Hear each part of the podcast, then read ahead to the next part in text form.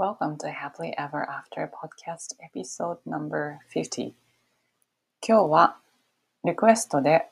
愚痴ばかり言う人にどう対応すればいいのかというご質問をいただきましたのでそれにお答えしました。こんにちは。大人の女性がモヤモヤした現状から抜け出すお手伝いをしているファイナンシャルライフコーチのゆりです。このポッドキャストは自分の人生も良くしたいけど周りの世界も良くしたいと思っている女性のための番組です。ソロエピソードでは心理学や NLP マインドフルネスなどに基づいたマニアックな話をしています。どのように考えればモヤモヤから抜け出せるかといった話が中心です。インタビューエピソードでは世界で活躍する女性に今までどんなことを考えて生きてきたのかまたこれからどういう世界を作っていきたいのかというようなことをお聞きしていますリスナーの皆さんのためになってしかもやる気が出てくる明日から一つでも新しいことができるような番組を目指しています。質問リクエストなど受け付けていますのでぜひインスタの DM かメールまでご連絡ください。詳しくはショーノートのリンクをご覧ください。今日はリクエストでいただいたご質問にお答えしたいと思います。ご質問はえ身近な人が愚痴ばっかり言うんだけれどもそれをずっと聞いているのが苦痛。どうすればいいかというご質問です。そうなんですよね。愚痴言う人すごくいっぱいいますよね。あの、職場でも、家庭でも。まあ、職場の方だったらね、ちょっと距離を置くとかね、仕事以外の話をしないとか、まあそういった感じで対処は取れるんですけれども、配偶者とかパートナーがそんな感じだったらすごく辛いですよね。で、あの、愚痴ってやっぱし愚痴を言う側の問題なんですけど、でも、あの、だからその愚痴を言う側の問題についてお話ししたいんですけど、でも、あの、愚痴言われる側にもある一定の特徴があって、だから対処をすることはできます。で、まずですね、あの、まあ、私のポッドキャスト聞いていただいている方は、多くの方が女性なので、まあ、パートナーが、まあ、男性と話しているというまあ、家庭でちょっとお話ししたいんですけれども、あの男性っていうのは、あの対峙してるとですね、こう敵対関係になってしまうっていう特徴があって、だから座る位置が結構大事なんですよね。例えばなんか、ご飯食べてって向き合って座ってる時に愚痴がたくさん出てくるとかいう感じになったら、その座る位置を変えてみてほしいんですよね。あの、男性同士って横に座って同じもの方向を見てる、同じものの方向を見てる？状態が一番友好関係が築きやすいんですね。だから、あの、隣に座るとかね、前に座らないで隣に座るとか、まあそれでちょっと意識をシフトすると、ちょっといい感じの関係になるかもしれません。それから、えっと、愚痴、やっぱその人自身の問題ですね。やっぱしその人自身の問題だから、その人自身が解決するしかないので、その言われてる人は何にもできないんですよ。なので、あの、その人に教えてあげるのが一番いいんですけど、愚痴を言ってる時って教えてあげれませんよね。だから、ちょっと冷静な時に、まあ、なんかの話の弾みにでも、あの、ユング心理学の、えー、認識は投影であるっていう考え方があるんですね。それをちょっと教えてあげたらどうかなと思います。それはあの自分の内面の意識が外側の世界に出てるってことなんですけどなんか同じ物事を見ても解釈が人によって違うのはその人の意識がどこに集中しているかによるんですね。だから愚痴なんか同じ物事を見ても文句を言う人と文句じゃなくていいところを言う人いますよね。その文句とか愚痴になって出てくる人っていうのは自分が自分に対して満足してないからなんですよ。だからまあこのご相談者さんのあの例の中に一つあったんですけど会社のシステムそのコンピューターシステムとかに対してすごい文句を言う会社支給のパソコンとか会社のコンピューターシステムがなんか機能してないみたいな愚痴を延々と言うっていうお話だったんですけどあのまあありがちな愚痴ですけどそれって裏を返すと自分が何らかの形で機能してないという自覚があるからそういうことを言ってるんですね。えっと、あの、それは仕事のコンテクストじゃなくて、他の人生のコンテクストかもしれないけれども、自分が何らかの形で機能してない。例えばなんか会社のシステムが遅いとか、思ってる時は、自分が何かをするのが早くない、遅いって思ってる、なんかそう、自分の中で解消しきれてない自分自身に対する不満があって、それを他の人に悪い風に思われてるって思ってるから、なんか他のものにそれを投影して愚痴を言っちゃうんですよ。っていうことを、まあ、その人が冷静な時にこういう考え方もあるんだよ、心理学の理論でこういうのがあるんだよっていうのを教えてあげるともしかすると次にその人が愚痴を言おうとした時の抑止力になるかもしれません。で、まあ、その実際に言われた時ですね、あの、その人の愚痴を聞くんじゃなくて、その人の愚痴の裏にあるその人の自分に自身に向けてる意識とかに意識を集中すると、そのネガティブなところじゃなくて、あ、この人はこういうところに自分自身で不満を持ってるのかっていうことがわかるので、まあ、その、愚痴を、うん、表面的に受け止めるのは辛いかもしれないけど、その人の苦悩とかね、心の問題とか、分かってあげたいなって思うんだったら、まあ、そこが切り口になるので、そういう視点で見たら、ちょっと愚痴も違って聞こえるかもしれません。まあ、そうですね。その、やっぱりどっかで誰かに聞いてもらえてない、認めてもらえてないっていう気持ちがあるから、それがなんか攻撃的な形で愚痴として出てくるんですよね。そのはっきりと多分自分の中で意識して、自分は認めてもらえてないっていうことを自分自身の中で言語化して認めてないから、なんか他者とか物に対する攻撃っていう形の愚痴として出てくるんだと思います。で、まあそれストレス発散になってる人いっぱいいますよね。愚痴を言うことによってストレス発散になってる人。まあ、その場合は、なんか他にストレス発散できる方法はないか。例えば、週末とか、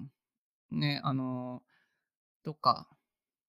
行って運動するとか、あとなんかもう愚痴が始まったら、うん、じゃあちょっと、あの、美味しいコーヒーでも入れてあげようか、みたいな。とか、あとは、じゃあちょっと、あの、近所散歩しようか、みたいな、ちょっとした、あの、小さいことでもストレス発散になるようなこと、その人自身にとって、をやってあげたら、ちょっとは落ち着くかもしれません。その愚痴以外の別のところでストレス発散をする方法を考える。えー、っと、あとはですね、これはチームマネジメントの考え方なんですけど、そのチームの中で一番大事なことがあって、それは、あの、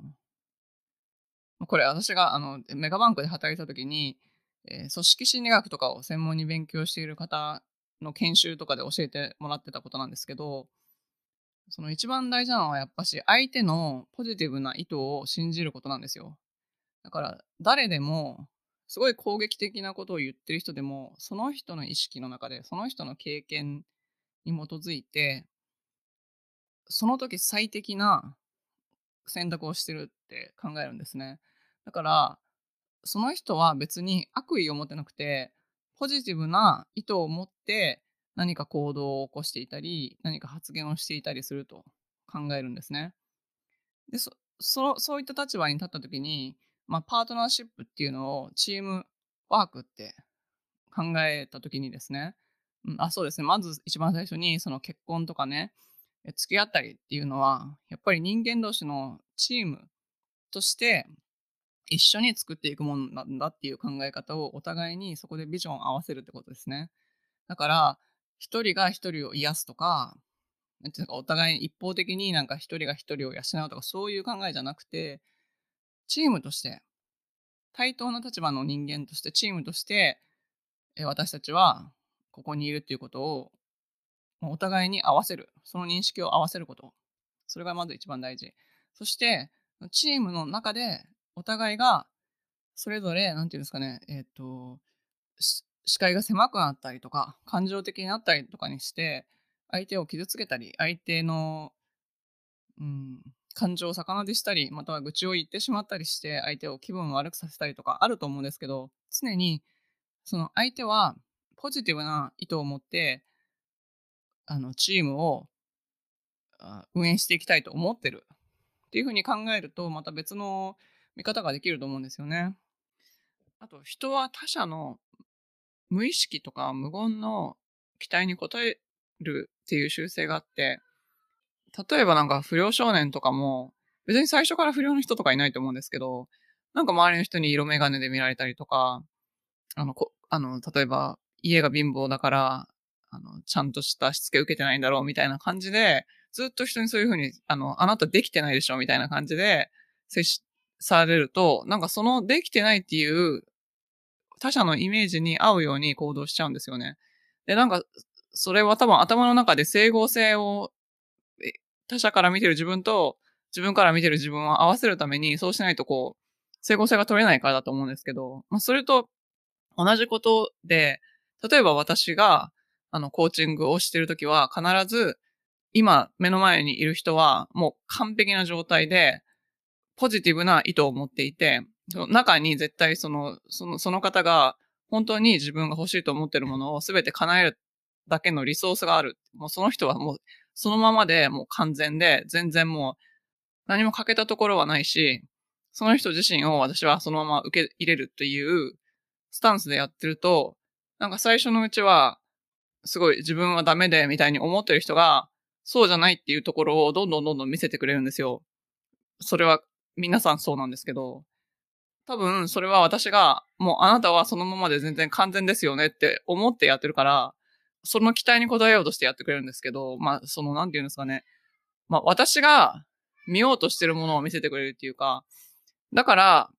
旦那さんとかパートナーがもう愚痴言ったりとか、すごいネガティブですごい嫌な時あると思うんですけど、いや、そうじゃなくて、あなたって本当はすごい人なんだよねっていうのを、まあ、言葉にしてもいいし、言葉にしなくてもいいんですけど、いや、この人こう、こう、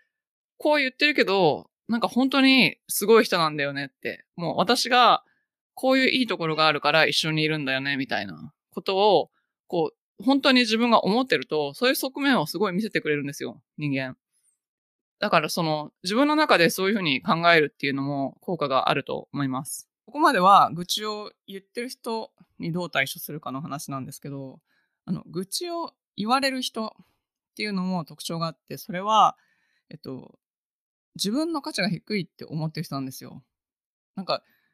なぜかというと、その自分が、なんか役に立ちたいって思って、その役に立ちたいっていうのが、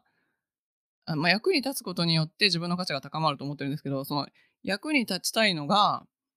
無意識のうちに、こう相手の愚痴を聞くことで役に立ってるっていう風に変換されてて、それがなんか相手の無意識につながって、あ、この人は愚痴を言っても全然 OK な人なんだって認識されちゃうんですよ。だから、なんか一番 いい方法は自分が変わることなんですね。自分が自分の価値を認めて、愚痴を言われるような人間じゃないって決めるんですよ。そうすると、あの、愚痴を言う人間が周りからいなくなる、または愚痴を言ってた人が自分に対して愚痴を言わくな言わなくなる。どっちかになります。これはもう実際に私も経験したので、もう1年ぐらい前までは私の周りもすっごい愚痴言う人ばっかりだったんですよ。職場で、職場でですね。もうすごかったんですけど、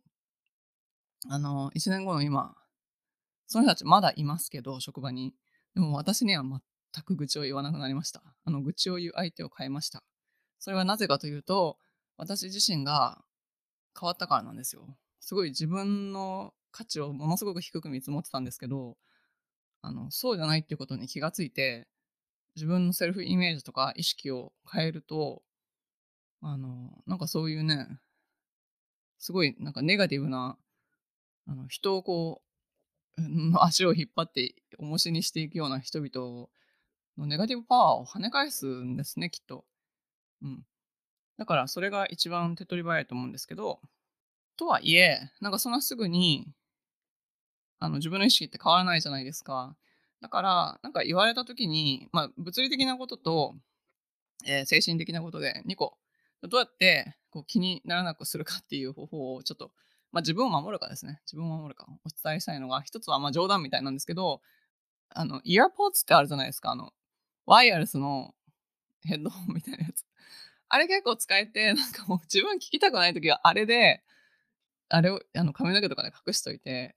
あの、癒しの音楽を聴くとか、もうそれだけで 全然違います。あの、たまに私の子供の話がもう長くて長くて長くて、もうイラッと来たときに、もうなんか聞いてるふりをしながら 音楽聴いたりとかします、実は。うん、それ、あのーたまにできる技。どうしても辛くなったら。えっ、と、まあもうちょっと真面目なやつでは、あのちょっと怪しいんですけど、あの、人にはオーラっていうのがあって、まあ見えないので、あれなんですけど、まあ磁場みたいなもんですね。自分の周りにあるエネルギーがどこまで届いてるかみたいな範囲なんですけど、そのオーラっていうのが、なんか幅が広い人と狭い人がいるらしくって、あの狭い人だったらあんまり人に共感できない。幅が広すぎると共感しすぎてすごく相手のエネルギー、ネガティブエネルギーを受け取ってしまうっていう。だからなんか何にもないのにいきなり自分の感情がものすごく落ち込んでしまったとか、コロナの時に自分は全然体は元気で何にも悪いこと起こってないのに、すごいネガティブな感情になって、すごい恐れが出てきたとか、それっていうのはもしかしたらオーラが広すぎて人のネガティブなエネルギーを自分の中に取り入れてしまったからかもしれないっていう話なんですけど、これ人によって信じなくても信じ、信じる人と信じない人いるので、まあ、別に信じなかったらいいいいんですけど、その、バリアを張っちゃう、そのね、愚痴言ってる時にバリアを張っちゃったら、あの、ちょっとは、あの、なんていうんですかね、自分に、自分の精神状態に対するインパクトが少なくなります。えっと、まあ、やり方すごい簡単で、単になんか自分の周りのオーラをこう想像するだけでいいんですけど、そこになんかこう、金のバリアとか、白の光のバリアとか、まあ、人によってはピンクでも何でもいいんですけど、もう好きな感じでこう、自分の周りにはそのバリアがあるっていう風に想像するだけで、その相手のネガティブなエネルギーが入ってこなくなるので、まあ、それちょっと一度試してみてくださいって、まあなんか自分で言いながら、まあすっごく怪しいんですけど、あの、本当に意識を変えるだけで、そうそういったなんか想像の世界でしかない、目に見えないものなんですけど、そういった意識を変えるだけで自分がかなり、あの、守られる。あの、自分で自分を守ることができます。なので一度試してみてください。ちょっと話がずれるんですけど、その、家庭内での効果的なコミュニケーションという方法で、まあこれは愚痴に対する対応ではないんですけど、パートナーシップとかチームワークがすごくいい感じに回っていくコミュニケーションの方法があるので、ちょっと追加でお伝えしたいと思います。それはですね、ポジティブサイコロジーで、英語では ACR って言うんですけど、日本語では積極的、建設的反応って訳されてるみたいなんですね。まあ、それ何かっていうと、コミュニケーション取るときに、まあ、相手が言ったことに対してなんか反応するじゃないですか。その時の反応の方法なんですけど、まあ、4つのあのエリアに分かれてるんですけど、一番いいのが、積極的、建設的っていう反応の方法で、なんかそれ以外には、積極的、破壊的、消極的、破壊的、消極的、建設的っていうのがあるんですね。まあこれ、心理学 ACR とかで Google するとすぐ出てくるので、ちょっと見てください。でね、それは、相手が何かいいニュースをがあった時ですね。例えば昇進したとか昇給したとか、なんか上司に褒められたとか、まあそういうなんかいいニュースがあった時にどのように対応するかで、あの関係が変わってくるっていうことなんですけど、なんか私が昔よくあの、あの自分が昇給したとか昇進したとかの時に夫に言ったら、夫はなんか冗談のつもりなんですけど、いくら昇給したのって言われて、これだけって言ったら、えー、たったそれだけ？とか、もう冗談なんですよ。だけど、そういうふうに言うんですよ。それっていうのは、積極的、破壊的。もう積極的に、その、喜びを破壊する、ネガティブな要素を持ち込んで台無しにするってことですよね。あの、そういう反応されて嬉しい人いないですよね。で、その、一番いいのは、建設的っていうのは、その、昇給したんだって言ったら、その時の状況をもう一回五感で体験させてあげるような反応をするんですよ。だから、えー、どうし、どういう風に言われたの？とか、ボスはその時なんて言ったの？あなたそういう風に、その時なんて感じたの？って言って、もう一回喜びを感じさせてあげるんですよ。再体験。そうすることによって、その人のセルフイメージがすごく高まるんですね。で、常にこういうコミュニケーションの仕方をしてたら、その愚痴に戻すとですね、本人の認められてないとか、自分は人に意見を聞いてもらってないとか、そういう気持ちがなんか和らぐ効果があるんじゃないかなと思ったので、これもまたあの何かの参考になればと思いご紹介させていただきました。最後までお聞きいただきありがとうございました。この配信がお役に立ったら、ぜひお友達とシェアするか、または配信登録、星マーク、ポチッとレビューの方よろしくお願いいたします。最短で結果を出す1ヶ月でセルフイメージが変わって引き寄せられる人になるコーチングセッションに興味のある方は、 show note のメールアドレス info at yuri-media.com からお申し込みください。そして現在、もやもやからやりがいを探す20の質問ワークシートも無料ダウンロードプレゼント中です。これも show note のリンクからご覧ください。